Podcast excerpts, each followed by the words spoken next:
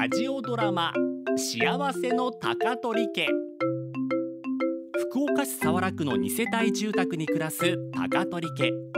パパとママと娘と息子そしてじいじばあばの6人家族はごく普通に生きてきてごく普通に暮らしていました。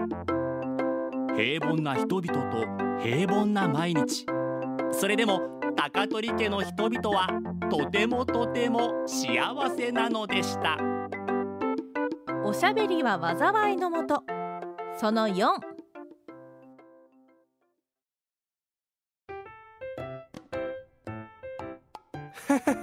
それで大急ぎでスーパーから帰ってきたんか。もう恥ずかしかった。俊太が買い物しよう人にメロンは高いけん買ったらダメやら言うっちゃもんそりゃお客さんびっくりしたろ。でも全部ママ自身が言うた言葉やけん。そうやけど。まさか俊太が知らん人に言うとかさ。俊太の前で下手なこと言えんな本当やん反省瞳は少し無口になるといいんじゃねおしゃべりで余計なこと言いがちやしなはあ？いやいやひとみさんはおしゃべりやなくて話し上手よ。そうそうひとみちゃんと話しようと楽しゅうなるもん。そそうですか？マリン話し上手になりたい。慣れとらん人とおるときマリン何を話していいかわからんくてずーっと黙ってしまうもん黙っとくのは気まずいよね。それに話し上手の方が絶対モテるや。話し上手の人は人気なるもんな。最近はコミュ力が大事とか言うしね。いやーやっぱ瞳は話し上手っつうよりただのおしゃべりと思うぞ。何がどう違うとよ。おしゃべりの人っつうのは相手の反応をお構いなしに自分の好きなことだけしゃべりまくるんよ話し上手の人は？話し上手な人は相手の気持ちを引きつけることができる。相手の反応を見ながら飽きさせんような話し方するっちゃんね。俺の華麗なる営業トークみたいにさ。華麗なる営業トークやらできとったら出世しとろうがて。ねえ話し上手になるにはどうしたらいいとよ？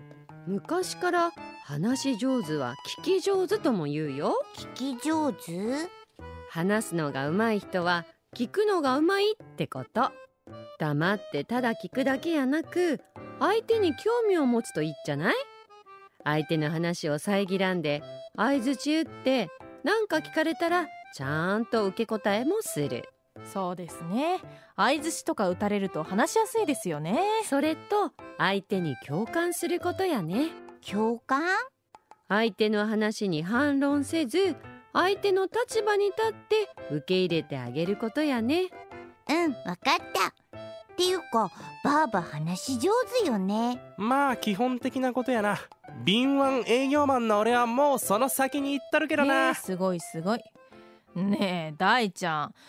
洗濯物また靴下が丸まったままやったよ。ああすまんすまん。広げるの手間かかるんよ。丸まったまま洗うたらちゃんと汚れが落ちんくなるけん。はいはーい。次から気ぃつける気ぃつける。早く飯食って部屋に行くわ。俺すごくね。パ昨パ日全面クリアよ。全然話聞いとらん。いい？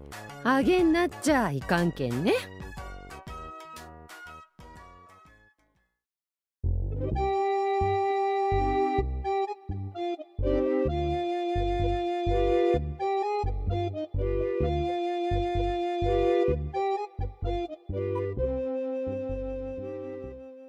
ここで Google ポッドキャストをご利用の方へお知らせです。Google ポッドキャストは2024年6月23日をもってサービスを終了します。引き続きこの番組をお楽しみいただくには、ラジコ、Apple ポッドキャスト、Spotify、Amazon Music、YouTube Music、いずれかのアプリをご利用ください。これからも RKB ラジオのポッドキャストをお楽しみください。